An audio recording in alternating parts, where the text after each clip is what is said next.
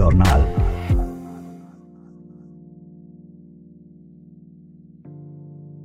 سلام گرم من به شما همراهان همیشگی ژورنال. من عطیه نیکنفس پادکست ژورنال شماره 38 مورخ 19 فوریه 2022 برابر با سیوم بهمن 1400 را تقدیم حضورتون می‌کنم. در این شماره از ژورنال نوشته هایی از حسن صالحی، کازم نیکخا، مینا احدی و یاشار سهندی را خواهید شنید. پارلمان اروپا توقف فوری اعدام و آزادی زندانیان سیاسی در ایران نوشته حسن صالحی روز گذشته سه نهاد کمیته بین‌المللی علیه اعدام کمیته مبارزه برای آزادی زندانیان سیاسی و کمپین برای آزادی کارگران زندانی با انتشار بیانیه‌ای از قطعنامه شدید و لحن اخیر پارلمان اروپا علیه جمهوری اسلامی حمایت کردند. در این قطعنامه که روز پنجشنبه 17 فوریه 2022 به تصویب رسید، از رژیم اسلامی ایران خواسته شد فوراً مجازات ضد انسانی اعدام را به حالت تعلیق درآورد و کلیه زندانیان سیاسی را آزاد کند. اهمیت این قطعنامه در این است که رژیم اسلامی را که در انظار جهانی به عنوان یک رژیم قاتل و جنایتکار شناخته شده است تحت فشار بیشتری قرار می دهد و آن را در استفاده از ابزار سرکوب و اعدام علیه مردم دچار تنگناهای بیشتری خواهد کرد. اتحادیه اروپا به هیچ وجه مجاز نیست در پیگیری این قطعنامه کوتاه بیاید. امید ما این است که با افزایش فشارهای جهانی و نهایتا با بایکوت کامل سیاسی جمهوری اسلامی این رژیم به زانو درآید و به خواست و اراده مردم ایران گردن بگذارد. از همین رو ما از همه سازمان های مدافع حقوق انسانی و تمام شخصیت ها و نهادهای مترقی و انسان دوست می خواهیم که با فشار هرچه بیشتر به حکومت اسلامی به جنبش گسترده مردم در ایران علیه اعدام و سرکوب یاری رسانند. در جواب به دبیر ستاد حقوق بشر رژیم که از تنوع فرهنگی در حقوق بشر حرف زده بود باید گفت که لجنزار ارتجاع اسلامی و ضدیت شما با انسان ربطی به حقوق بشر ندارد. گرامی داشته آبتین دستگیر شدگان آزاد شدند.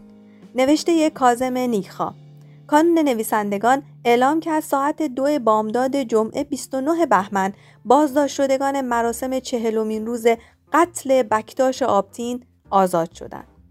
کانون به نقل از یاشار تبریزی یکی از بازداشت شدگان اسامی دیگر بازداشت شدگان را چنین اعلام کرد. تینا یونس تبار، کامبیز نوروززاده، مهریار زفرمهر، محمد سلطانی، حمید درویشی و جلال علیپور. این هفت نفر با خشونت به پلیس امنیت شهر ری منتقل شدند.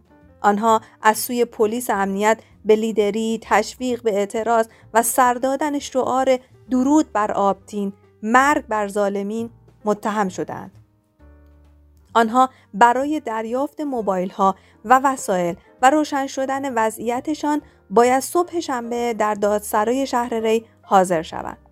مراسم چهلمین روز قتل بکتاش آبتین با حضور شمار قابل توجهی از طیف های مختلف روز پنجشنبه 28 بهمن در محاصره امنیتی ها برگزار شد.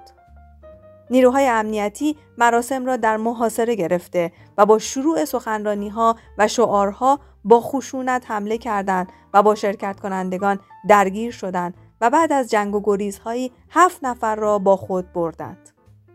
بکتاش آبتین که به شش سال زندان محکوم شده بود روز 18 دیما با بیماری کرونا درگذشت. ویروس کرونا که در گرفتن جان این نویسنده مردمی آشکارا از همکار و همدست خود یعنی حکومت اسلامی استفاده کرد که امکان دسترسی به موقع به درمان را به این شاعر و نویسنده مردمی نداد. خشم مردم از این جنایت و فضای کل جامعه نشان می دهد که هیچ تعرض و دستگیری نمی تواند نام بکتاش آبتین را از انقلاب آتی علیه حکومت کرونایی جدا کند.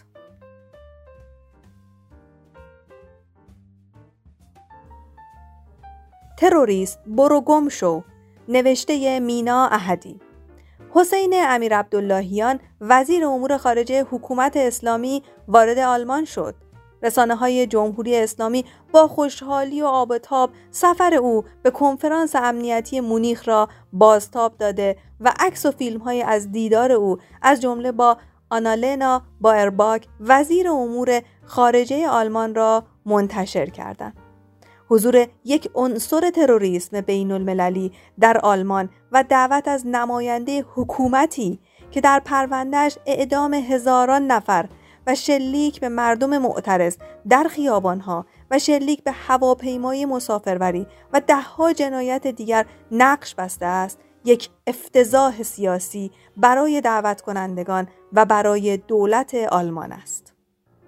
ملاقات وزیر امور خارجه آلمان با او اتفاقی است که در آلمان با اعتراض نهادهای مدافع حقوق انسان مواجه شده و خانم وزیر باید پاسخ ما را بدهد که چگونه است با نماینده حکومت زن ستیز و جنایت پیشه اسلامی ملاقات می کنند و به آنها مشروعیت می دهد و سپس لابد مجددا از حقوق زنان و فمینیست و حقوق انسان حرف خواهد زد.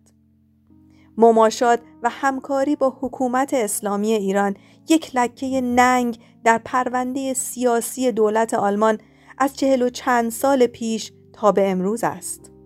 دست دوستی دادن با دستهایی که به خون مردم ایران آلوده است برای ادامه روابط اقتصادی و سیاسی با این حکومت بیپرنسیپی حک شده در سیاست دولت آلمان است. ما در ادامه و در همسویی با مبارزات مردم ایران علیه این حکومت فاشیست.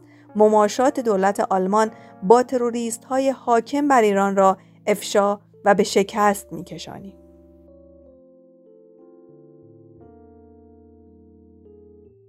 سارقان پیچ فاسدان میلیاردی. نوشته یاشار سهندی.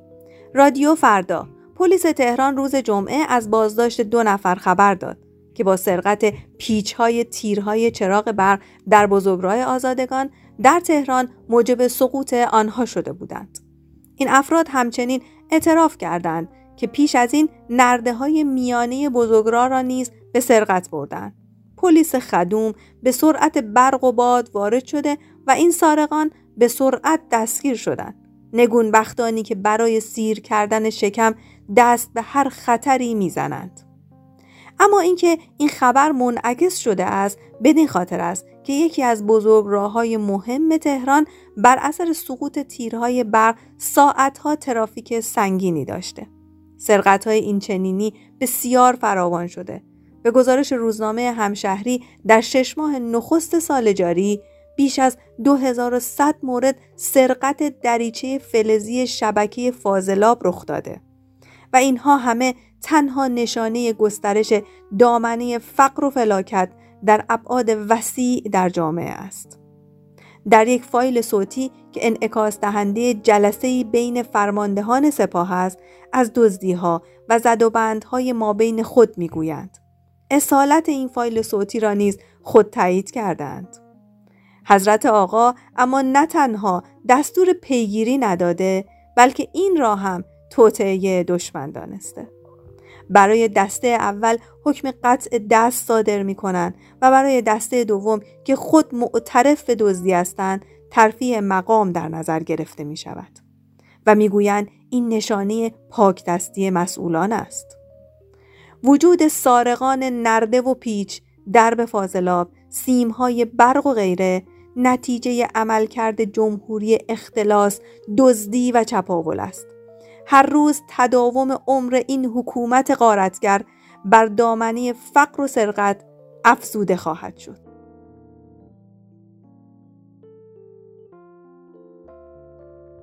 راه تماس با نشریه واتساپ و تلگرام به شماره 2044 77 88 98 86 43 تا پادکستی دیگر روزگار خوشی را برای شما آرزو می کنم.